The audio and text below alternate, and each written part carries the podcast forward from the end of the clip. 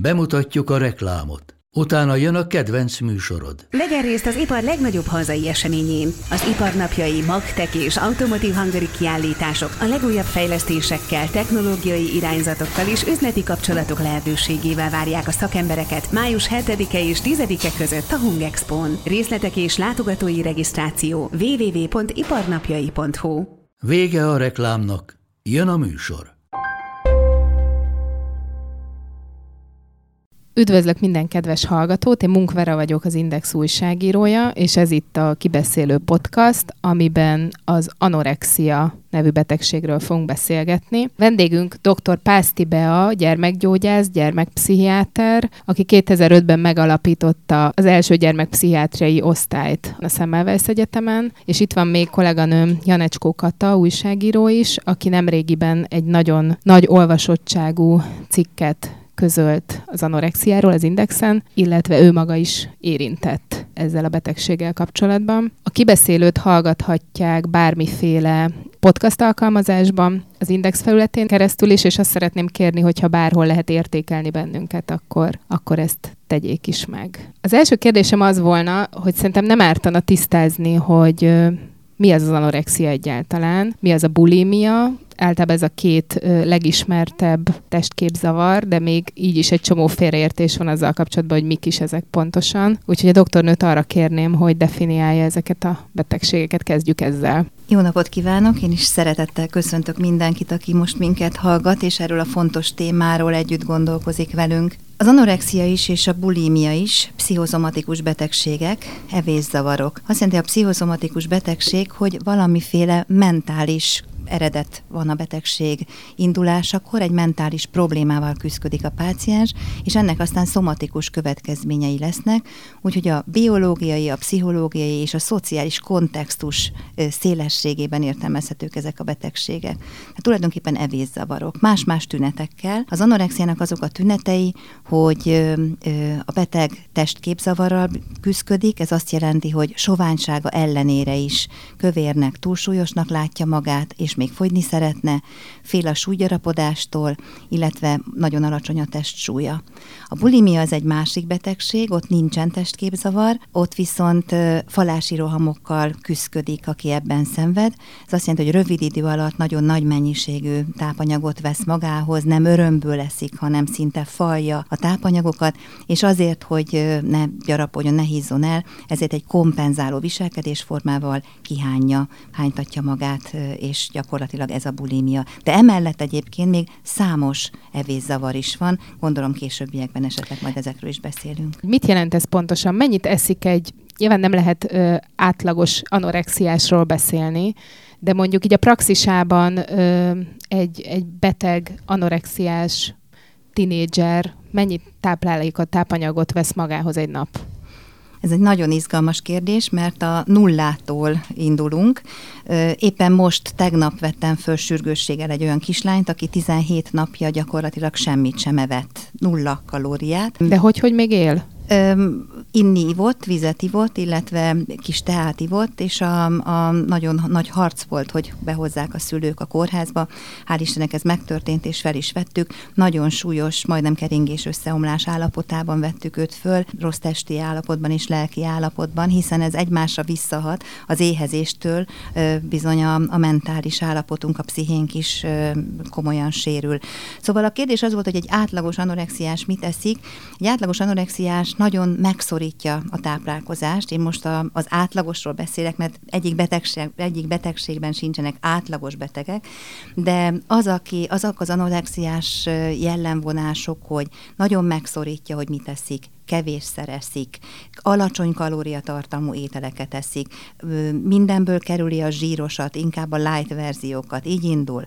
Aztán volt egy olyan páciensem, aki ezt olyan tökére vitte, most nem akarok nyilván tippeket adni, de azért fontos, hogy a szülők észrevegyenek ilyesmit, hogy torta zselébe belecsöpögtetett egy kis málna levet, és akkor gyakorlatilag null kalóriás ételt hozott létre, ebből csinált hét adagot, és így minden étkezéskor evett valamit, de abban semmi kalória nem volt. Ezek a gyerekek számolják szinte kényszeresen a kalóriákat. És hogyha bizonyos kalória fölött vannak, 2-3-400 kalória fölött vannak, akkor már nem esznek többet. Nagyon súlyos testi állapotba kerülhetnek, mert sokan, és ez is egy érdekes dolog, hogy még a vízivást vagy az ivást is megfosztják maguktól. Van, aki egyáltalán nem iszik, és van olyan páciens, aki meg csak iszik, és akkor őt például egy néhány hónappal ezelőtt vízmérgezés állapotában hozták, 8 liter vizet ivott naponta. Ez azt jelenti, hogy minden nap 8 kilós súlyt magára tesz, de gyakorlatilag ez egy nulla kalória, tehát ezzel csak fogyni lehet. Tehát nagyon-nagyon szélsőségesen alacsony kalóriatartalmú és kevés táplálékot vesznek az anorexiások magukhoz. És mindemellett nagyon fontos azt is tudni, hogy a kalória leadást is megcélozzák, ezért kényszeresen sportolnak, mozognak, titokban felüléseket csinálnak, rohangálnak, sétálnak föl le a lépcsőn, ők viszik el a kutyát sétálni, mindig ők azok, akik jelentkeznek, hogy mit tudnak otthon dolgozni, takarítani, boltba menni, tehát szeretnék kényszeresen leadni a kalóriákat. Most hallottuk a doktornőtől a, a tudományos verziót, de a Kata érintett is ebben, hogy neked hogy volt ez az egész, vagy hogyan kezdődött? Jó napot kívánok, és sziasztok, én is üdvözlöm az olvasókat. Szóval nekem bizonyos szempontban nagyon tipikus, bizonyos szempontban meg elég furcsa volt az esetem. 15 éves voltam, amikor elkezdődött ez a betegség, tehát tényleg 20 évvel ezelőtt volt, tehát kicsit régen, mert egy, ahogy nagyon sokaknak egy fogyókúrával indult, egy átlagos fogyókúrának egy icipici dundi voltam, és eh, szerettem volna egy kicsit leadni, és a fogyókúra közepén egyszer csak azt hitte a család, azt hittem én is, hogy elkaptam valami vírust, vagy valami betegséget, mert hogy elkezdtem hányni. Nagyon keveset ettem, de ami keveset megettem, azt is kihánytam, és nem tudtam, hogy mi van velem. Igazából örültem ezeknek a hányásoknak, mert hogy segítették úgymond a, a fogyókurát, a fogyást, és miután nem hánytattam magamat szándékosan, így könnyű volt arra arra gondolni, hogy biztos beteg vagyok, és ez nekem most egy kicsit kapóra is jön. Viszont egy idő után, mikor már elég sokat fogytam, meg meggyengültem, akkor beutaltak a Heimpál gyerekkórházba, ilyen szervi kivizsgálásra, ahol nem találtak semmi szervi problémát, ellenben elküldtek ott az ott dolgozó pszichológushoz, aki rögtön megállapította, hogy anorexia nervoza, és onnantól kezdve már átküldtek gyerek pszichiátriára, ahol elkezdődött a gyógyulás, vagy elkezdtek gyógyítani. Nagyon sok szülő még az elején örül annak, hogy a kicsit túlsúlyos, vagy kicsit korpulensebb gyerek elkezd figyelni a testére, és elkezd fogyókúrázni. Mindenki tapsol, mert azért ne felejtsük el, hogy Magyarországon a gyerekeknek az egynegyede túlsúlyos vagy kövér. Tehát a szülők erre ráfigyelnek, ráfókuszálnak, örülnek. Csak az a baj, hogy a gyerek elveszti a kontrollt, és úgy le tud zuhanni a pályán, hogy már nincs az a pont, amihol a szülők jól bele tudnak avatkozni. Ekkor történik az, amikor 17 nap nem evés után érkeznek a gyerekek. És az is fontos, hogy egyre jobban tudjuk már a tudományos vizsgálatokból, hogy ez a bizonyos fogyókúra, ami sokszor egy pozitív dolog, az úgy áthangolja az agyat, olyan energetikai mínuszba kerül az agy, hogy egy ilyen teljesen befelé forduló, kényszeres, önmagát, csak önmagát figyelő, nagyon súlyos pszichopatológia fejlődik ki, amiből a beteg már nagyon nehezen tud, sőt nem tud egyedül kijönni. Tehát a fogyókúrával való indulás is bele tudja sodorni, tolni a gyerekeket egy nagyon súlyos metabóliás állapotba, aminek a következménye ez a súlyos testképzavar zavar és pszichiátriai probléma, ami kialakul. Tehát ők olyankor is kövérnek látják magukat, vagy kicsit túlsúlyosnak, vagy ahogy a Kata mondta, ducinak, amikor már szinte elfogyott a szervezetükből minden tartalék. Igen, a végén is kövérnek látják magukat. Ez az úgynevezett testképzavar, és erre nagyon kell odafigyelni. Ez egyetlen egy betegségre jellemző, az anorexiára. És ez is egy klassz kérdés, mert rögtön tudom mondani, hogy vannak olyan betegségek, amiben szintén fogyás a tünet, de nem anorexia például hangulatzavarokban, bizonyos kényszerbetegség formákban, szorongásban, önmagával való elégedetlenségben. Nagyon sokszor a fogyás az egy ilyen tünet, de miután, ha nincs testképzavar mellett, akkor nem anorexiának hívjuk. Lehet-e tipizálni, ezt most a doktornőtől kérdezem, hány évesek a legtípusosabb anorexiás betegek, milyen családi hátterük van, mit tud erről a tudomány napjainkban? Régebben azt mondtuk, hogy 14-16 éves kor között kezdődik az anorexia nervóza. Ma ez egészen döbbenetesen előre jött. Az elmúlt 10 évben ott tartunk, hogy 9-11 éves gyerekek jelentkeznek anorexia nervózával, de átlagban 12-14 éves korban érkeznek hozzánk a gyerekek. És ez mindenhol a fogyasztói társadalmakban, Európában, Amerikában ugyanezek a számok érvényesek. Hát egyre hamarabb és egyre több gyerek szenved anorexiában. De tudjuk, hogy miért? Rendkívül komplex ez a folyamat, hiszen a kamaszkornak az eleje és a kamaszkor megy előre, az egy rendkívül törékeny időszak. A gyerekek önállóságra vágynak, a felnőtt kor felé kacsintgatnak, és nagyon sokszor van az, hogy egy ilyen nagyon kora gyerekkorban, akár már óvodás korban is a gyerekek tisztában vannak a alakra és a kinézetre vonatkozó társadalmi elvárásokkal. Tehát gyakorlatilag a média sugalja feléjük, hogy az a tökéletesség, az a sikeresség, az a testnek a, a tökéletességét jelenti. És nagyon sokszor látjuk azt, hogy a gyerekek ennek a, ennek a tökéletességre való törekvésnek az áldozatai. Az egy más kérdés, hogy ki az, aki ennek áldozata tud lenni. Sokszor a saját személyiségében, illetve a családban keressük ezeket az okokat. Rendkívül komplex betegség. Erre a kérdésre, hogy mi az oka az anorexiának, körülbelül az következő 40 percben is tudnék még csak beszélni, és nem is akarom ezt elhúzni, de talán úgy tudnám leírni, és ezt, ezt kititráltam már magamban ezt a kifejezést. Azt szoktam mondani a pácienseimnek, hiszen minden család ezt kérdezi, amikor eljönnek hozzám, hogy de én vagyok a hibás, kérdezik a szülők, mi az oka. Én azt szoktam mondani, ez olyan, mint egy csillagkép. A csillagképben is, ha minden egyes csillag ott van, akkor hívjuk azt nagy medvének vagy göncőrszekérnek, egyébként meg nem az a csillagkép. Az anorexia is egy rendkívül színes, rendkívül komplex korkép, ahol a hajlamosító, a személyiségben rejlő, a, a kiváltó tényezők, ami akutan abban a helyzetben, iskolai kortás kapcsolatokban vagy a családban kiválthatja ezt a betegséget, és a fenntartó tényezőknek a komplexitása. Tehát ez a betegség ezért csillagkép, a hajlamosító, a kiváltó, a fenntartó tényezők, és mindez még bonyolultabb mátrix, mert az egyén, a személyiség, a család és a kortás közösség oldalán. Nagyon gyakran például, és ezt egyre gyakrabban látom, nagyon sokan szerintem, akik most ezt a műsort hallgatják, tudják, hogy van egy olyan felmérés az iskolákban, hogy a gyerekeknek megmérik súlyát, magasságát, bemondják a testtömegindexét, ezt általában testnevelés órán csinálják. Na most, ha hiszik, ha nem, ekkor indulnak el nagyon brutál fogyókúrák, hiszen a lányok látják, hogy nem én vagyok a legsoványabb, lehetek még soványabb. Erre én is emlékszem a saját példámon, ez hogy mekkora frusztrációt Pontosan. okozott ez a mérés. Pontosan nagyon komoly frusztrációt okoz, látják a lányok, hogy na akkor még mehetek a tökéletes test felé, és egyszerűen elkezdődik egy fogyókúra, és ahogy Kata elmondta, a fogyókúrából lesz egy ilyen teljesen agyi energetikai változás, és onnantól kezdve indulnak ezek a súlyos korképek. Amit a Kata mondott a saját példáján, akkor az nem a típusos verzió, ha jól értem, de akkor ezek szerint nem csak a beszélgetés elején említett bulimiára jellemző a hányás, vagy hánytatás. Így van, amit Kata mondott, az egy ritka, de látjuk ezt a fajta tünetet. Az anorexiának két fajtája van. Az egyik az úgynevezett restriktív anorexia, ahol a, a étkezés megvonása az, ami a soványságot okozza.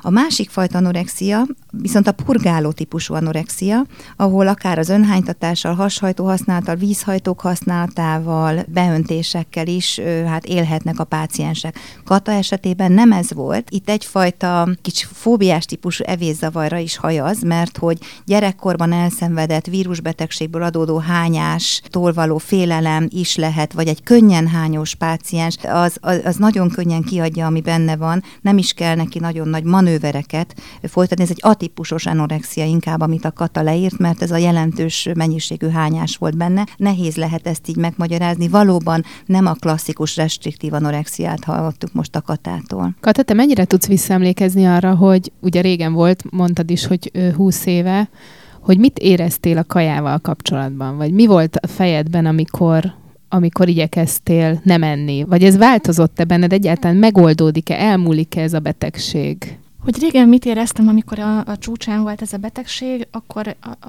az első szó, ami eszembe az a félelem, hogy nagyon-nagyon erős félelem, hogy nem akarom bevinni ezt szervezetemben, mert annak következménye lesznek, és a következménye az lesz, hogy jönnek a, a kilók, rám rakódik, undorító, nagyon-nagyon erős elutasítás, ez, ez volt régen, és majd a doktor erről biztos fog hosszabban beszélni, hogy az anorexia gyógyítható, meg lehet ebből gyógyulni. Én gyógyultnak tekintem magamat, de az tény, hogy az egész felnőtt koromat is valamennyire végig kísérje a múltnak ez a része, és szerintem teljesen átlagosan sosem fogok viszonyulni az evéshez. Egy picit mindig nehezebb. És amikor az ember életében felnőtt korában nehezebb időszak van mások miatt, magánéleti problémák, munkai problémák, ilyesmi, akkor mindig ott van szerintem a kockázat, hogy vissza, visszajönnek régi rossz beidegződések, amikkel újra és újra egy kicsit meg kell harcolni. Szerinted miért övezi ilyen iszonyatosan nagy tabu ezt a betegséget? Mi ismerjük egymást, tíz éve együtt dolgozunk, de legalább 15 éve ismerjük egymást, és most, hogy írtad ezt a cikket, annak kapcsán kezdtünk el beszélgetni, és én például egyáltalán nem tudtam, hogy érintett vagy. Mi az oka ennek szerinted, így akár a saját példádon, vagy, vagy a társadalmat értő emberként, mi az oka ennek, hogy, hogy ennyire titok ez a dolog? Szerintem Magyarországon úgy általában nem annyira jellemző a mentális betegségeknek a nyílt felvállalása. Úgy általában stigma kíséri szerintem nagyjából az összes mentális betegséget. Az anorexiára pedig még, még rájön egy olyan, hogy jó dolgokban nem tudják, hogy mit csináljanak, tehát egy sokkal erősebb hibáztatás a, a, a betegeknek.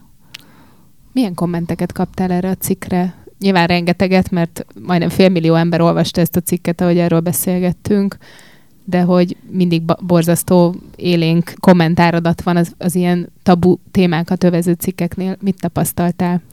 Egyrészt érdekes szerintem, hogy a, amit az előbb mondtam, hogy teljesen azért nem múlik el az ember tudatából ennek a betegségnek az emléke, hogy amit a leginkább féltem ezután a cikk megjelenése után, hogy lesznek olyan kommentelők, olvasók, akik ezek után megnézik az impresszumban a profilképemet, és meg fogják írni, hogy kövér vagyok és ez nagyon-nagyon ijesztő volt. Ez volt egyik oka, amiért nem is akartam megírni ezt a cikket, vagy gondolkoztam rajta, hogy megírjam-e, hogy felvállaljam-e. De egyébként ilyen komment egy sem jött, viszont, és semmilyen személyeskedő komment nem jött. Nagyon sokan felvetették ezt, ezt a fajta kicsit ilyen megbélyegző nézetet, hogy ezeknek a lányoknak nincsen jobb dolguk, mint ezzel foglalkozni, benzek máshol éheznek, tehát volt ez a vonal, de nagyon sok empatikus ö, hozzászólás is volt, és nagyon sokan írtak személyes érintettségről sokan írták meg azt kommentekben, hogy ők is átmentek hasonlóan, valamilyen szerettük is átment hasonlóan, és hogy ez milyen nagy probléma. Be fogjuk majd linkelni ezt a cikket a, arra a felületre, ahonnan a podcast meghallgatható, tehát a hallgatóink el tudják olvasni, ha esetleg eddig ö, nem tették meg.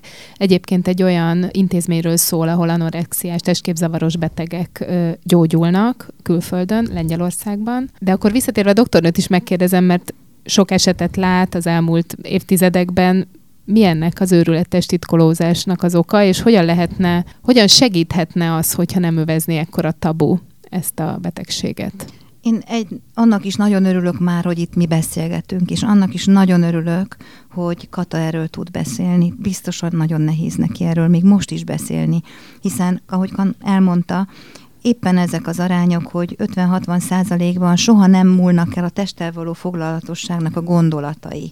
Amit Kata is elmond, hogy attól fél, hogy a képe alapján a testére vonatkozó megjegyzéseket tesznek de ugyanakkor meggyógyult, mert már nem testképzavaros, nincsen evészavara, egy édesanyja, az is mit nem, hogyan is nem jelzi jobban, hiszen csak azt tud gyermeket világra hozni, akinek egészséges a szervezete is, és hormonálisan egyensúlyban van.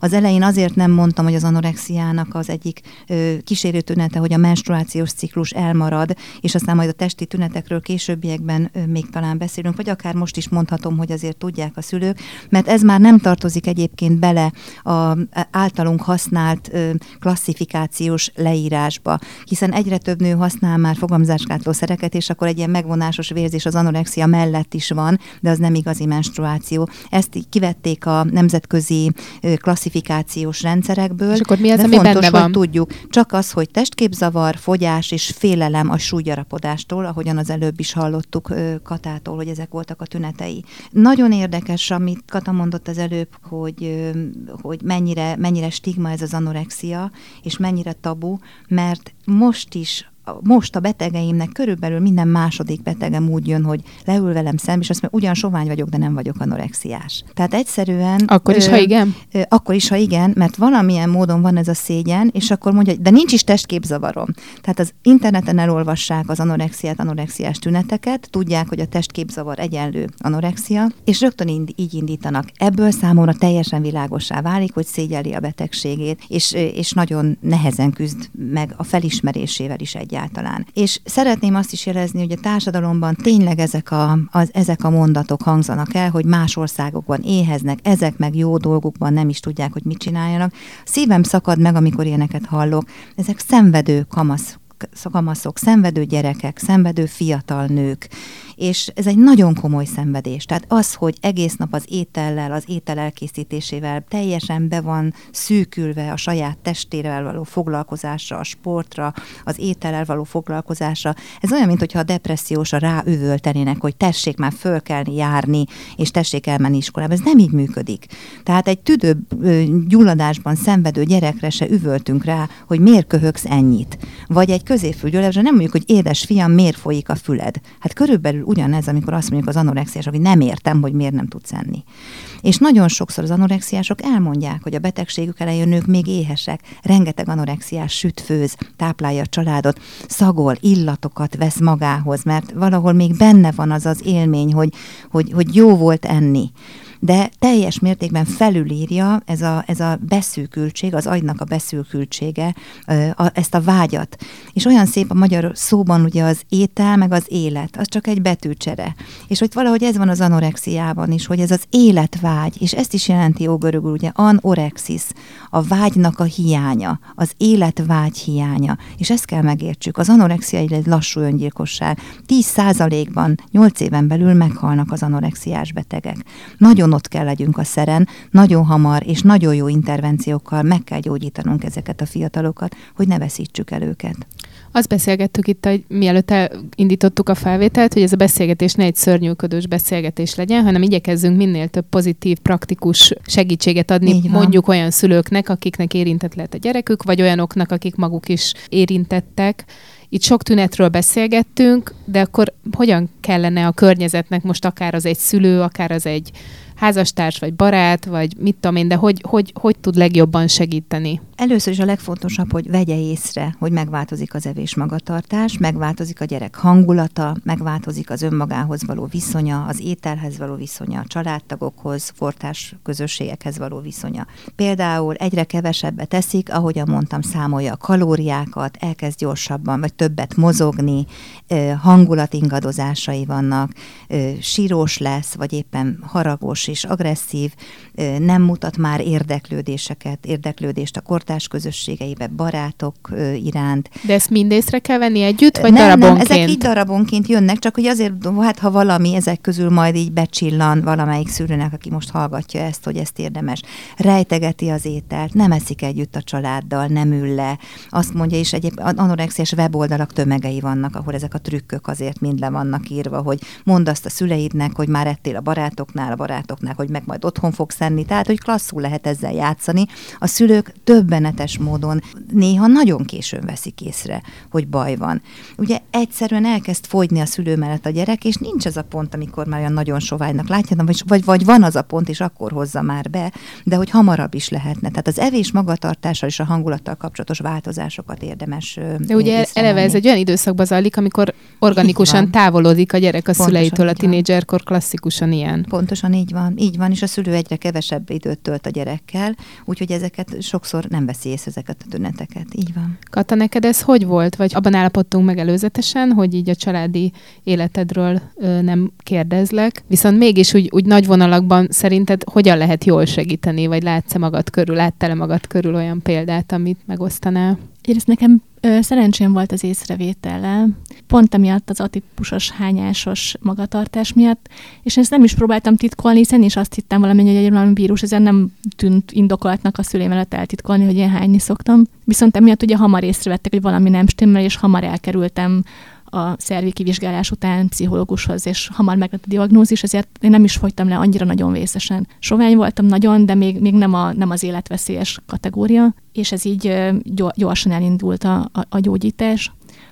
Család, vagy a külső segítség, vagy hogy milyen magatartás az, amit tud segíteni, az nekem az volt a legjobb, amit a férjem választott magatartásnak, hogy ő egyszerűen visszautasítja, hogy foglalkozzon velem az evéssel kapcsolatos paráimmal. Tehát hiába próbálom fagadni, hogy mondjon véleményt arról, hogy sovány vagyok, vagy kövér vagyok, nem hajlandó válaszolni, semmit nem mond, se azt, hogy csinos vagy, mert lefogytál, se azt, hogy kéne még híznod. Kicsit egyszerűen nem beszél velem erről, és az ételekkel sem nyaggat. Nem szól be, hogy mit eszem. Valószínűleg egyébként figyel nyilván, de nem, nem fűz hozzá megjegyzés, nem szekál, nem kritizál, nem erőltet, de közben azt érzem, hogy így biztonságban vagyok, mert tehát, hogyha baj lenne, azt észrevenni, de nem tesszük ezt témává nem téma a mi háztartásunkban az, hogy én hogyan eszem, vagy mit teszem.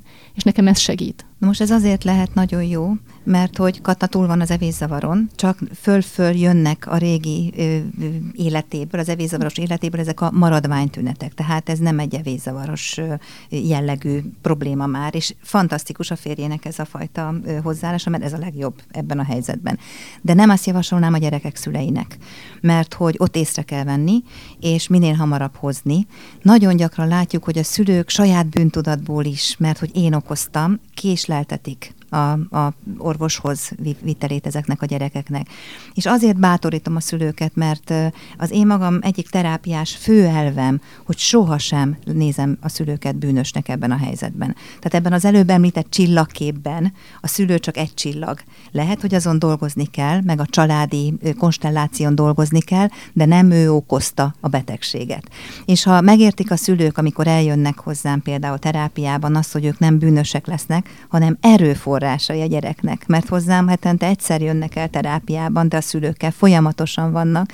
Úgyhogy én a szülőket a terápiámban felemelem, hogy ők legyenek a, az erőforrásai a gyereknek, hogy ebből az evészavarból segítsék ki a gyereket. A családterápia egyébként az evidencián alapuló terápiája az a restriktív anorexiának. Minden nemzetközi protokoll szerint az anorexiát családterápiával gyógyítjuk. És ezért a család a szülőknek az egyben lévősége, a szülőknek a jelenléte a terápiában elengedhetetlenül fontos. Tehát akkor egyszerűen besétál az ember az STK-ba, és kér egy időpontot a gyerekpszichiáterhez? Hát ez azért nagyon nehéz, mert az STK-k nagy részében nincsen gyerekpszichiáter, és az országban is nagyon kevesen vagyunk. És ezen Állai volt meg... a kérdésem, igen. Nagyon, nagyon, nagyon szomorú hogy mit kérdés. Igen, és nagyon kevesen foglalkozunk evészavarral, úgyhogy, és nagyon túlterheltek vagyunk, tehát, hogy nekem már mondta a titkárnőm, hogy nehogy eljöjjek ebbe a műsorba, mert akkor holnaptól kezdve nem tudja kezelni a telefonokat. De, de hát ha tudod, tudok, segítek, és ameddig tudok, segítek, csak, csak tényleg nekem is már limitáltak a, a kapacitásaim. Szóval én azt gondolom, hogy a plátói kérdése egy kicsit reménykedő válasz, hogy hogyan lehetne esetleg megakadályozni, hogy evészavar kialakuljon, hogy nem már a, ne a súlyos patológiát kezeljük, hanem még előtte is.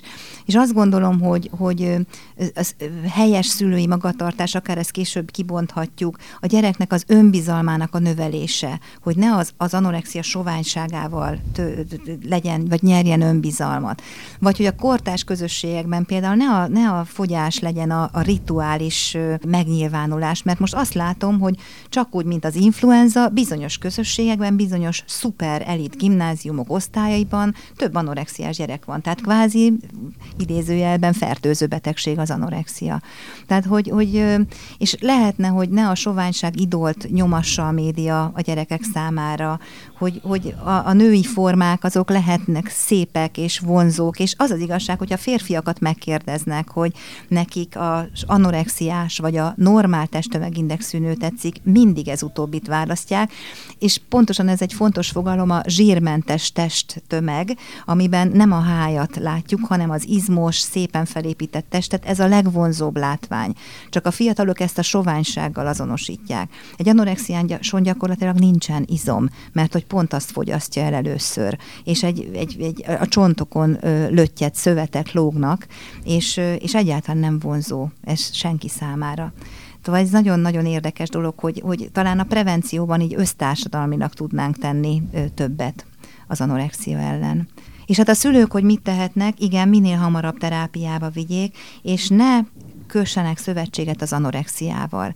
Nagyon sok szülővel ezt látom, hogy nem tud mit tenni, szorong, bűntudata van, és kiszolgálja az anorexiát. Ja, nem eszel, akkor oké, okay, nincs baj, majd holnap, és így, jó, nem megyünk most el orvoshoz, majd ha esetleg egy kicsit, ha még két kanállal többet, akkor, akkor még egy hétig nem megyünk el. Ez nagyon rossz, hogy így kvázi idézőjelben összejátszanak a szülők az anorexiás személyiségével a gyereknek.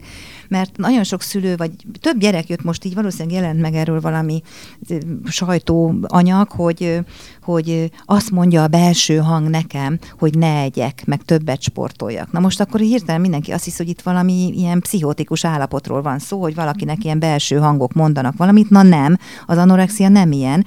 Ő maga is, ez ő maga, az ő saját személyisége, az ő anorexiás személyisége, és ezzel nem szabad koalícióba kerülni a szülőnek, hanem az egészséges személyiség részével kell a gyereknek koalícióba kerülni. Katának van kicsi gyereke, aki kisfiú, nekem kislányaim vannak, de most Katát arról kérdezném, hogy gondolkodsz-e azon, átélve ezt a betegséget, hogy, hogy hogyan viseltes a gyereked, de gyereket testképével kapcsolatban, vagy pusztán azért, mert ő fiú, ez föl sem merül, mert annyira a lányokhoz társítjuk ezt a, ezt a betegséget, ez egy kérdés nekem. Érdekes, hogy ezt mondod, nekem egy picit megkönnyebbülés volt az, hogy fiam születik. Én nagyon féltem attól, hogy, hogy az én rossz, megmaradt rossz mintáimat valahogy átörökítem neki, hogyha lány a gyerekemnek, és ezt nagyon nem akartam. Tehát úgy érzem, hogy ez nagyon komoly és tudatos erőfeszítést igényelt volna, ha lányom születik, hogy vigyázzak arra, hogy úgy neveljem, hogy a lehetőségekhez képes megóvjam őt ettől a betegségtől. Úgy érzem, hogy fiam született, így nem, nem vagyunk különösebben veszélyben ezen a téren, bár ezt szerettem volna amúgy is felvetni is a doktornak, hogy rengeteg, rengeteg olyan olvasói levél és komment jött a múltkori cikk után, ahol, ahol azt kérdezték az olvasók, hogy és mi van a férfiakkal, mi van a fiúkkal, őket nem veszélyezteti ez a betegség, róluk miért nincsen szó, miért nincsen róluk szó? Van róluk szó, sokkal kevesebb az anorexiás beteg, de nekik más evészavaraik vannak, úgyhogy beszélhetünk erről is. Férfiak típusában, vagy férfiaknál kétféle vészavara jellegzetes. Régebben ez az úgynevezett inverse anorexia volt jellemző, máshogy úgy is hívtuk, hogy Schwarzenegger ideál. Ezek a testépítő típusú vészavaros fiúk. Azért túlgyúrták magukat? Pontosan így van, azért hívjuk inverse anorexiásoknak, mert, mert egy anorexiás, sovány lány az kövérnek látja magát, ezek a gyúrós fiúk, meg még akkor sem látják magukat elég izmosnak, amikor már rettenetesen izmosak. Tehát pont fordított a testképzavar. De egyre másra jelenik meg, és egyre több az úgynevezett menorexia, ami a férfiaknak az anorexiája, és ugyanolyan típusú, mint a lányoknak, testzsírfóbia, nem eszik eleget, fogyó, fogy, és testképzavara van. És tulajdonképpen ez, ez egy ilyen új típusú betegség, ez az utóbbi 10-15 évnek a, az új férfi evészavar betegsége. Én éppen a múltkor néztem a Gucci férfi divat bemutatóját, tehát a fi, ott, ott lányruhákban vannak a teljesen lányás minkelt fiúk, tehát hogy egy ilyen furcsa nem identitás kérdés is van most ebben a férfi evészavarban. Ugye, hogy mit üzen a férfiasságról vagy a férfiakról a világ számukra. A mostani médiában azért nagyon gyakran ez a metroszexuális, inkább a, a nőies vonalakat üzeni, és azok a fiúk, akik erre érzékenyebbek, azok a menorexiába tudnak. És van ilyen a praxisában? Igen, igen, nekem körülbelül olyan 8-10 anorexiás fiúbetegen volt. Az jutott eszembe, hogy ezt a túlgyúrást mondta, hogy az mondjuk sokkal kevésbé egészségtelennek hangzik, mondom ezt totál laikusan, mintha az ember agyon koplaltatja magát. Ez butaság, amit most mondok? Ó, nagyon veszélyes ez a túlgyúrás, mert a túlgyúrás az együtt jár azzal, hogy különféle anabolikus szteroidokat, különféle fújóanyagokat, rettenetesen sok és rossz minőségű fehérjéket vesznek magukhoz ezek a fiatalok, és bizony ezek az anabolikus szteroidok, ezek totálisan kinyírják a szívizmot, teljesen a testet tönkreteszik, úgyhogy nagyon veszélyes ez, a, ez az oldala is ennek a, az irányzatnak, de de egyébként lányok is vannak ebben a műfajban. Nekem két ilyen lány, női betegen volt, ilyen gyúrós hölgyek, akiknek minden izmuk külön szálagosan látszott, de mégis a férfiakra jellemzőbb leginkább. A cikkben egy ilyen terápiás intézményről írtál Kata, ha nagyon röviden összefoglalod a hallgatóknak, ha esetleg nem olvasták, hogy, hogy miről van ebben a terápiás intézményben szó, illetve hogy te magad is voltál ilyen intézményben, az mennyiben különbözött ettől? Igen, a, a cikk az eredetileg egy nagy kép volt, ami az Indexen az a műfaj, ami a, ami a, a fotókat mutat be, és a szöveg inkább csak mellékes hozzá. Itt a képszerkesztő kollégák tudták megbeszélni, hogy elkérjük bemutatásra egy külföldi fotósnak az anyagát, őt úgy hívják, hogy Mary Hald, Dán, és egy lengyelországi terápiás központban fotózott, ott eltöltött egy nyarat, és az ott látottakat fotózta, amiket ott tapasztalt, átélt. Ő egyébként személyesen nem volt érintett. És engem a képszerkesztő kolléga keresett meg, hogy nincs nem szöveget írni hozzá, úgyhogy a, a szöveg az két részből állt össze, vagy két forrás volt. Az egyik a, amit lehetett tudni Mari Haldról magáról, arról a központról, a lengyelországi központról, ahol ő fotózott, az ott élő lányokról a korábbi külföldi cikkekben, amit nyilatkoztak, és a másik része a cikknek volt az, amit a saját élményeimre, a saját emlékeimre alapoztam.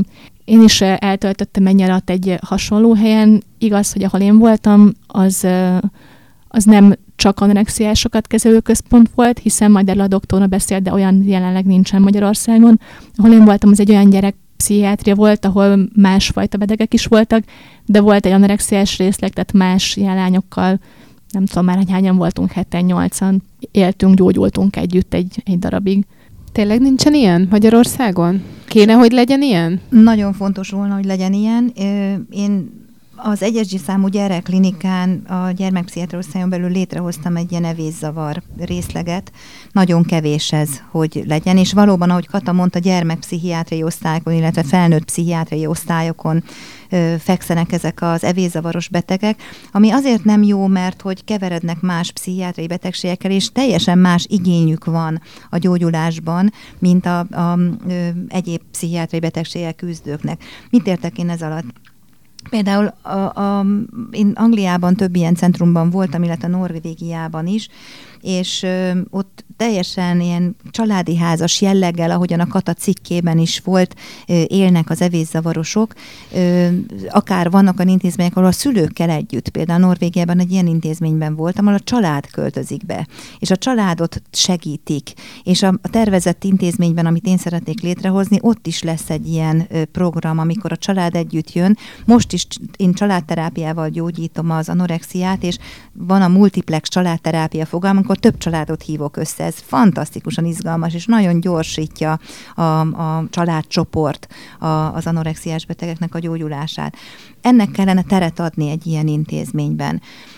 A másik nagyon fontos, hogy a közös főzés, vagy megtanítani újra főzni ezeket a fiatalokat, hogy élvezette legyenek. Ezt piszok nehéz kivitelezni egy pszichiátriai osztályon, ahol hozzák a kötelező ö, étkezést, nem, túl finom. nem túl finomat valamelyik ilyen kötelező ö, helyről teljesen más, ami, ami kell ezeknek a fiataloknak. Nem ágyak kellenek, hanem nagy foglalkoztatók, ahol el lehet indítani a mozgásterápiát, ahol lehet mindfulness gyakorlatokat, jogát csinálni, ahol lehet együtt főzni, ahol művészetterápiát lehet csinálni, csoportterápiás helyiségek, családterápiás helyiségek vannak. Szóval infrastruktúrálisan teljesen más igénye van, mint egy átlag ilyen pszichiátriai osztálynak. Titeket, Kata, hogyan gyógyítottak ott? Ahol voltál? Tehát praktikusan mi történt? Egyrészt volt ö, több különféle terápia, volt egyéni terápia, ott is volt ö, némi családterápia, csoportterápia, tehát ilyen közös beszélgetések, volt valamennyi mozgásterápia is, emlékeim szerint talán valami tán- táncolás, ebben nem vagyok már teljesen biztos. Tehát ez volt szerintem maga a, a, a gyógyításra tett erőfeszítés, és hát olyan életkörülmények voltak, amik, amik amik elég speciálisak voltak, és segíthették a gyógyulást. Az én esetemben például az volt, hogy nekem az volt a legfontosabb, hogy ezt a hányást valahogy megállítsák, vagy megszakítsák, és az egész praktikus úgy működött, hogy étkezés után bezárták a elérhető vécéket egy időre, hogy ne tudjam, ne tudjak megszabadulni attól, amit megettem. És így, így elteltek napok, hetek, és egy idő után sikerült így kilépni ebből a kényszerből, mert megszoktam, vagy hozzászoktam azt, hogy nem tudom ezt megtenni, és utána már egy után már akkor se tettem meg, amikor amúgy nyitva lett volna. Tehát ez egy ilyen speciális életkörülmény is kellett, vagy tudott nekem akkor segíteni. Jól értem, hogy akkor most készülődik egy ilyen központ, esetleg, hogy Magyarországon is lesz lehetőség ilyen intézményben gyógyulni az evészavaros tinédzsereknek? Hát én elmondok egy szép történetet, bár még elég hamar vagyunk ehhez, de annyira szép, hogy így azt gondolom, hogy most ennek itt helye van. Én évek óta szeretnék egy ilyen központot létrehozni. Évek óta szenvedek attól, hogy bár szakmailag kiváló az a komplex terápia, amit a gyerekklinikán munkatársaimmal végzünk, de infrastruktúrálisan nincs meg hozzá az előbb említett lehetőség. És mindig vágyakoztam vidéken egy ilyen szép házra, szép körülmények között, ahol, ahol lehetne evészzavar klinikát üzemeltetni. És én Kapolcson élek, amikor nem Budapesten élek, ott van egy ilyen hétvégi hely, ahova én visszahúzódom, és egy holland bácsitól, aki már elég idős, és elvesztette a feleségét, és visszaköltözik Kapolcsol Hollandiába. Na ő volt az, aki felajánlotta a házát, hogy valósítsa meg az álmaimat, és csinálja meg azt az evés zavar klinikát, amit én már magamban elneveztem veranda klinikának. A verandáról mindig az a szép élményem van, amikor a nagyszüleim verandáján üldögéltünk, és oda mindenki bejöhetett. Tehát a veranda ez egy ilyen nyitott tér volt, egy agóra, jöhetett oda bárki, aki a nagyszüleimet látogatta, de a belső térbe oda már csak egy válogatott csapat jöhetett be, és a veranda nekem mindig az a hely, ahol megtörténtek a dolgok, ahol mindenki találkozik, és valahogy nem is akartam stigmatizálni pont, amivel a beszélgetésünk elejét kezdtük ezt az egész helyet, ezért nem akartam ilyen kórház, rendelő, stb., hanem verandának hívni. Na most azt képzeljék el, hogy a bácsi, akitől kaptam, annak ha lefordítjuk a holland nevét magyarra, akkor azt jelenti, hogy a ház előtti tér, hm. magyarul veranda. Tehát 12-13 éve álmodozom egy ilyen intézményről. Jön egy veranda bácsi, és veranda bácsi azt mondja, hogy valósítsd meg az álmaidat. Úgyhogy én, én kész, kész vagyok erre. Most elkezdek, egy alapítványt hoz, hozok most létre éppen, és közösségi finanszírozást próbálok tudok szerezni rá, hogy ebből egy olyan csodálatos helyet lehessen, 15 ágyas, az a minimum, amivel egy ilyen intézmény elindulhat, 15 ágyas evészavar centrumot létrehozni, ahol nagyon komplex módon, komplex terápiával, az egyéni család, csoportterápiával, a természetben tudnak gyógyulni a fiatalok. A cikkben Kata azt írta, hogy az ilyen hát mégiscsak zárt, még ha bizonyos részében nyitott, de zártabb intézményekben elég sokat trükköt, ilyen tippeket eltanulnak egymástól az éppen ott gyógyulók. Kata elmondott, hogy, hogy mik szerepeltek ebben a cikkben, ez ügyben? A cikkben hiszem azt írtam például, hogy ilyen helyeken vannak kötelező mérlegelések, hogy nyomon tudják követni valakinek a gyógyulását ebben a fizikai értelemben is, és akkor az egy ilyen bevált trükk volt, amikor én voltam, hogy inni kell sok vizet, mérlegelés előtt, hiszen abban fel lehet csalni egy-két kilót, ki mennyi, ki mennyi víz fér bele éppen. Ezt még szintén meg lehet úgy előzni, vagy ki lehet úgy cselezni ezt a trükköt, hogy megnehezíteni, vagy ellehetetleníteni a közvetlen a mérlegelés előtti ivászatot. Ilyen, de például ilyen volt az, hogy milyen cserébe lehet így belöttyinteni viszonylag észrevétlenül azt a energizáló turmixot, ami, amit senki sem akart megenni, mert tudtuk, hogy tele van kalóriával, tehát azt így hogyan lehet így oda löttyinteni valahova, ahol talán észrevétlenül tud megrohanni, anélkül, hogy, hogy valakire rárakná a kalóriákat. Ilyesmik. Ilyesmikből volt jó sok. Ez Ismeri neked a doktornő? Ho, ho, ho, hát szinte már, Milyen, én már gyűjteményem a leg, van. legmeglepőbbek mondjuk? A legmeglepőbb az, amikor e, a kórházban bent fekvő szondatáplált kisgyerek, vagy bocsánat, nem kisgyerek, 14 éves leány, lopott egy fecskendőt a nővérpultról, és a szondából kiszívta, amit a nővér előtte beadott. Tehát ez volt a legmeglepőbb, de az, hogy méréskor mondjuk melltartóban, ólomgolyó, hajba, rasztahajba elrejtett súly, tehát azt hiszem, hogy már nincs trükk, amit nem ismernék, mondom, trükkgyűjteményem van. De visszatérve Katával, és annyira köszönöm, hogy ezt mondtam, mert az én módszerem pont ezért teljesen más, és ebben szerintem azt gondolom, nagy képűség nélkül mondhatom, hogy Európában azért így eléggé ritka, és ez a módszer, és Belgiumból, Angliából, még Lengyelországból is jöttnek hozzám betegek, pontosan azért, mert én nem vagyok híve ennek az elzárás, bezárás, bezárom a WC-t, hogy nem essen, lesik, hogy szegény fiatal, hogy megy és hánya, vagy pisile, vagy nem vagyok ennek egyáltalán a híve. Én a motivációnak vagyok a híve, rettenetesen sokat dolgozom a családokkal és a betegekkel azon, hogy motiváltak legyenek a gyógyulásra. Mert az trükköz, akinek még szüksége van az anorexiára. És minden anorexiás trükközik, olyan nincs, hogy nem. Tehát az anorexia lopcsal, öl, butít, nyomorba dönt, mert annak a páciensnek szüksége van valamiért az anorexiára. Vagy azért, mert ezzel menti meg a családját, például a szülők feszültek, veszekednek, és nem egymásra figyelnek, hanem a gyerekre, vagy azért, mert ezzel a kortárs közösségben egy elfogadott helyet tölt be. Tehát számos-számos módja van, hogy megértsük, hogy miért fontos az anorexia annak az adott páciensnek az életében, miért fontosabb, mint az élet. És én nagyon sokat dolgozom azon, hogy az élet legyen a fontosabb. Segítsük újra élni megszeretni ezeket a gyerekeket. És nekem az én terápiában ezeknek a elzárás, kényszerítés, bezárás, hát én ezeket rossz, rossz szívvel is hallgatom, nincs helye. Viszont három-négy órán keresztül azon dolgozom, hogy mi volt szép az anorexia előtti életében, mi volt rossz, min kell változtatni, hogyan lehetne együtt a családdal a jó, irányába, jó irányba elindulni.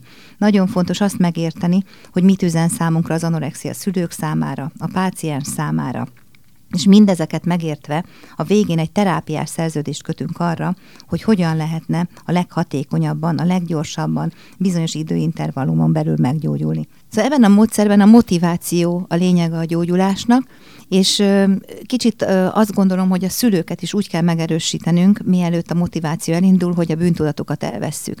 Úgy jönnek ide, hogy letörtek, és azt mondják, hogy, hogy bűnösek. Egy bűntudatos szülő nem tud a gyerekének az életszeretetben segíteni. Ugye a motiváció egyik alapja a szülők bűntudatának ez elvétele, a másik alapja, hogy a páciens tudja, hogy mi is ez a betegség, ki ellen kell küzdeni, mert ez egy életveszélyes betegség. De nagyon kevés gyerek tudja, ha megkérdezem, hogy melyik szerveiden, melyik szervrendszereden mit okoz az éhezés. Ezzel szoktam így indítani. És együtt Én tokától, tudnám például. Igen, tokától bokáig átnézzük a szerveket. Agynak kell az oxigén, zsír, stb. kognitív funkcióromlás, iskolában figyelemzavar, stb. feszültség, agresszió, sírás, hangulatingadozás. Akkor megyünk tovább a bőr. Nagyon sok anorexiásnak a lanógó abban a súlyos esetben, amikor már nagyon súlyos állapotban van, nincs ösztrogén termelés, akkor lanógó jelenik meg egy ilyen piheszőr a testen, vannak olyan anorexiások, akik nagyon masszívan szőrösek ennek a lanógónak, vagy szőrösek az éhezés következtében. Elmarad a menstruáció. Ott van egy gyönyörű lány, de tulajdonképpen több benne a férfi nemi hormon, mint a női nemi hormon, mert az nincs benne. Az ösztrogén termeléshez zsír kell, amit meg megfoszt magától a páciens. Szóval így az izmok leépülnek, a máj és a vese, a szervek, a, gyom, a has, hasban a szervek lesüllyednek, hiszen a hasi zsír elmegy. Nagyon kevesen tudják, hogy a szív elkezd lassabban és erőtlenebbül működni. A kórházi felvétel egyik legfontosabb momentuma, hogy 40-es szívfrekvencia alatt föl kell vegyük a gyerekeket, mert életveszélyes állapotban vannak. Tegnap éppen két ilyen gyereket vettem föl a klinikára. Aztán azt is kevesen tudják, hogy hosszú távú hatása is vannak az anorexiának. Most csak kettőt említek. Az egyik az, hogy minél korábban kezdődik, elmarad a magasságnövekedés, hiszen 12-16 év között például a lányoknak súty úgy nőnek meg, mint a gomba. Ha az anorexiával elmegy ez az időszak, akkor alacsonyak maradnak, nem tudják a növekedést megtenni. De ugyanúgy ez is hosszú távú hatás, hogy a hiánytáplálkozásból adódóan a csontok porotikussáká válnak, úgy, mint a későbbiekben a változó változókorban a nőknél ilyen porótikus, szivacsos lesz, és töréték, törékeny. Tehát a csonttörések, a sportolás, sportsérülések, a fáradásos csonttörések aránya megnövekedik az anorexiás páciensekben. Szóval ez a másik lényege, hogy tudja a páciens, hogy ki ellen kell küzdeni. A harmadik lényege pedig, hát én nagyon megosztó szoktam ezzel lenni, és a terápiám kb. két-három ülés után meg szoktam kérdezni, hogy és akkor most te döntesz, hogy életben akarsz-e maradni, vagy meg akarsz halni. Ha meg akarsz halni, én ebben nem tudok neked segíteni, ha életben akarsz maradni, akkor meg melletted állok, és egy, egy szuper terápiás tím fog téged segíteni. Én, aki az anorexiához értek, a szüleid, akik meg hozzád ért, hogy ez a két terápiás csapat mindent meg fog érte, a te gyógyulásodért tenni. Előtte persze beszélünk ar- ar- arról, hogy mi volt jó az életben, mitől jó élni, mik az ő erőforrásai, vagy mik a szorongásai, min kell dolgozni, min kell változtatni a személyiségén. És én azt is szoktam mondani, az anorexia nagyon sokszor egy lehetőség egy kamasznak, hogy itt van ez a tünet, az csak a jéghegy csúcsa, hogy nem eszik, de alatta iszonyú sok feszültség van az előbb említett hajlamosító, kiváltó, fenntartó tényezőkből. Úgyhogy egy nagy lehetőség, hogy a személyiség fejlődés e- útján ebben a terápiában elinduljon a páciens, és ne csak a teste gyarapodjon, hanem a szellemvilága is gyarapodjon, és ezt szeretni szokták a kamaszok. És harmadrészt pedig a kezébe adom a lehetőséget. Tehát amit elvesz kontrollt, ahogyan az előbb említettek, hogy bezárják, nem engedik, stb. Én azt mondom neki, hogy te döntesz. Ha kórházba akarsz jönni, akkor én ambulánsan szeretem a terápiát csinálni, tényleg csak az életveszélyes helyzetbe veszem fel a gyerekeket. De ha kórház, azt üzened nekem, hogy nem tudok otthon gyarapodni, akkor kénytelen vagyok fölvenni a kórházba, és ott egy intenzív terápiát kapsz. De megadom a lehetőséget, hogy otthon a szüleiddel, iskolába járás közben gyarapodjál, és akkor a testeddel, a súlyoddal fogod nekem üzenni. Tehát ebben a rendszerben nincs helye a trükközésnek. Itt nem kell beinni, mert minden nap súlymérés van, pontosan lehet látni, és ő motivált arra, hogy, hogy gyógyuljon, mert olyan targeteket, olyan, olyan fénypontokat jelölünk ki a terápiában, hogy mit kellene, vagy mit szeretne elérni, az akár az ő sem személyiségfejlődésében, amiért érdemes neki küzdeni.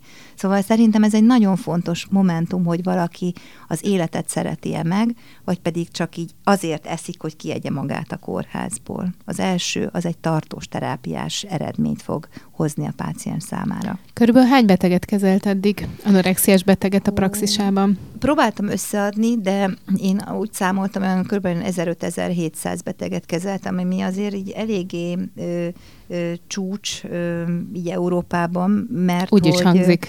Igen, van, van még egy kollégám, Túri professzor úr, ő is rendkívül sok beteget kezel, mi ketten vagyunk, akik így ebben csúcstartók vagyunk, mert ugye orsz, mi országunkban kevesen vagyunk, akik ezzel foglalkozunk, Európában sokkal többen foglalkoznak. És mennyien gyógyultak meg?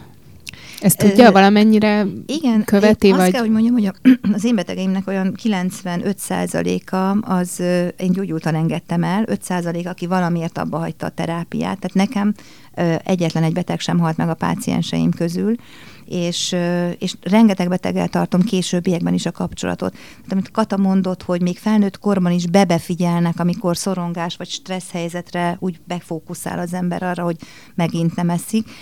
Éppen a múlt héten kaptam egy levelet egy nagyon kedves volt páciensemtől, aki azt írta, hogy kedves doktornő, mondta, hogy jelentkezzek, ha baj van, most stressz helyzetben vagyok, egy párkapcsolatom megszűnik, és újra az étel lett a fontos az életemben, újra az evésre és a hasamra fókuszálok, jöhetek-e. És ez nagyon klassz dolog, hogy, hogy mondtam, hogy persze, megbeszéltünk egy találkozást, fog jönni jövő héten, de hogy nagyon jó dolog, hogy már észreveszi, hogy megint a stressz az az evés magatartásban fog, fogja őt gátolni, és azt hiszem, hogy ez a legjobb prevenció. Úgyhogy én nagyon hosszan és sokáig maradok a pácienseimmel ilyen kapcsolatban, és miután én tényleg látszik rajtam, és ők is tudják, hogy szeretem őket, hiszen én úgy fogom föl, hogy az anorexia ez egy néma kiáltás. Ő valamit ezzel közöl a világnak, hogy valami nem stimmel. És ha ezt megértjük, akkor lehet a legjobban segíteni rajtuk. És ezért vissza is jönnek, és örömmel kérnek segítséget. Sőt, most már olyan betegem is van kettő, aki a gyermekét hozta, nem anorexiával, hanem más kérdéssel hozzám, de hogy már édesanyák is vannak a pácienseim között. Még a, a lanugó kapcsán szörnövekedés. A cikkben is írtam róla viszonylag hosszan, hogy a, avval szemben, amit sokan gondolnak, hogy az anorexiás lányok azért anorexiások, hogy szépek legyenek, hogy vonzak legyenek a külvilág szemében, az a gyakorlatban nagyon sokszor pont fordítva működik, tehát igazán súlyos anorexiás, az már nem tud szép lenni a általános szépség ide szerint, hiszen pont jönnek az ilyen tünetek, hogy hullani kezd a hajuk, hogy szőrösödnek, hogy a bőrük nem lesz szép, és egy sor ilyen tünet van. Ez elég hangsúlyos volt a címben, és szerintem ezt, ezt erre fontos figyelni, és érdekes volt, hogy a maga a képsorozat, amivel eredetileg találkoztam, ami egyáltalán felhozta, hogy foglalkozunk ebben a témával, az szerintem eléggé, eléggé olyan volt, amiben az esztétikum fontos volt. Nagyon-nagyon szép képek készültek ebben a központban. A lányoknak az arcára helyezte hangsúlyt, nagyon szép arcokra, olyan beállítások. Van az egyik olyan kép, ahol az egyik lány ki egy emeleti ablakon, az egy modellfotó is lehetne. És én pont ezt szerettem volna hangsúlyozni a hozzáért szöveggel, hogy a fotókat egy úgymond kívülálló készít, aki nem ismeri belül ezt a betegséget, nem tapasztalt meg. Pont ezzel a, a képekből mm, képekből sugárzó szépséggel szerettem volna szembeállítani a betegségnek a valódi, egyáltalán nem szép arcát.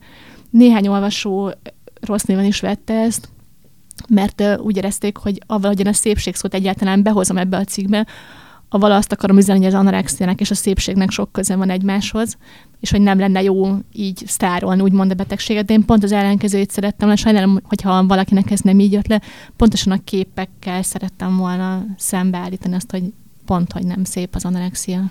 És annyira köszönöm, Kata, ezt a, a gondolatot, mert hogy az egyik terápiás csoportomban én pontosan ezt üzentem a lányoknak, hogy nagyon súlyos állapotú, hat anorexiás gyerek járt hozzám egy csoportba, tényleg rendkívül súlyos, a ketten sajnos szondatáplálást kellett, hogy kapjanak, és azt mondtam nekik, hogy ha meggyógyulnak a terápia során, akkor a végén csinálunk egy divatfotózást. A lányom akkor tanult a momén divatfotót, és és megtörtént. Nyolc hónap múlva a lányom Érmezei Lili megszervezte, összehívta a, a, a lányokat, fodrász, sminkes, kellékes, megszerveztünk, kivettünk egy gyönyörű fotostúdiót, és gyógyult, egészséges testű, gyönyörű anorexiás lányokról csináltunk egy fotósorozatot, és olyan érdekes volt, hogy egész nap együtt töltöttük az időt. Ezek a lányok azt mondták, hogy most gyógyultam meg, most tudtam elfogadni a testemet, élvezem magamat a testemben, és hogy ö, most váltam nővé.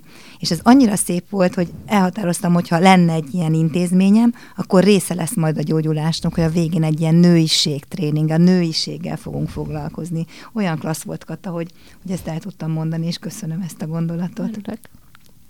Nagyon köszönjük dr. Pászti Beának, hogy eljött hozzánk az anorexiáról beszélgetni. Janecskó Kata, az Index újságírója beszélgetett még ö, erről a témáról, én pedig Munkvera vagyok, és ez pedig a Kibeszélő podcast volt, ami eredetileg a Index politika rovatának podcastja, de társadalmi ö, témákat is szoktunk ö, érinteni ebben a műsorban.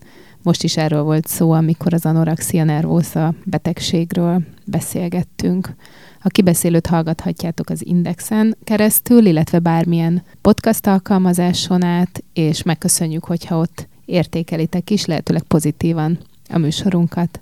Köszönjük szépen a hallgatóknak, viszontlátásra! A műsor a Béton partnere.